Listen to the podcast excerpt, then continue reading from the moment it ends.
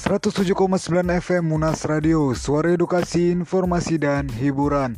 Halo selamat pagi listener, bersama gua Fikri Roy yang akan menyampaikan informasi terbaru di Unas Radio Flash News.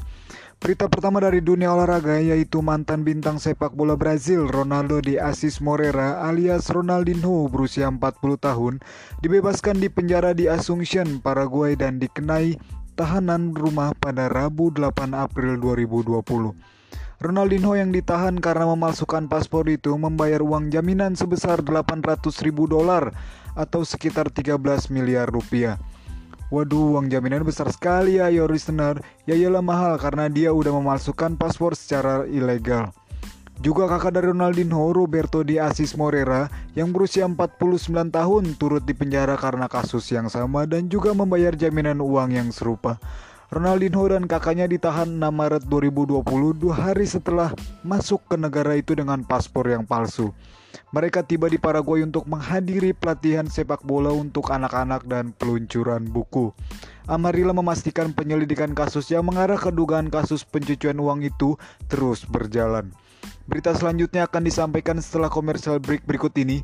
Jadi tetap stay tune ya di 107,9 FM Unas Radio Suara Edukasi Informasi dan Hiburan.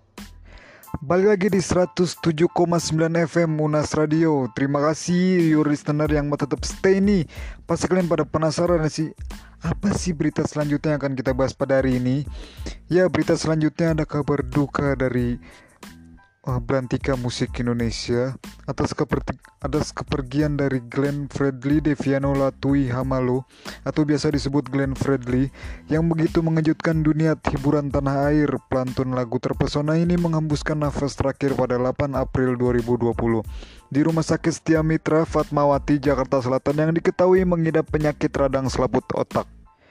Penyanyi berusia 44 tahun ini meninggalkan satu orang istri dan juga anak perempuan yang baru berusia 40 hari bernama Gewa Atlana Syayayim Latui Hamalo. Melalui postingan Instagramnya, Mutia Ayu memposting sebuah foto dengan tulisan yang sangat menyentuh hati. Ia menuliskan, uh, ketika Gewa sudah dewasa nanti, Gewa akan berkata bahwa Gewa bangga menjadi anak perempuan ayah. Begitu isi pesan yang sangat mengharukan untuk mengantar kepergian Glenn Fredly. Selamat jalan Bung Glenn. Terima kasih telah memberikan inspirasi kepada dunia musik, bukan hanya untuk dirinya tapi untuk kemajuan insan musik Indonesia. Karyamu akan selalu dikenang.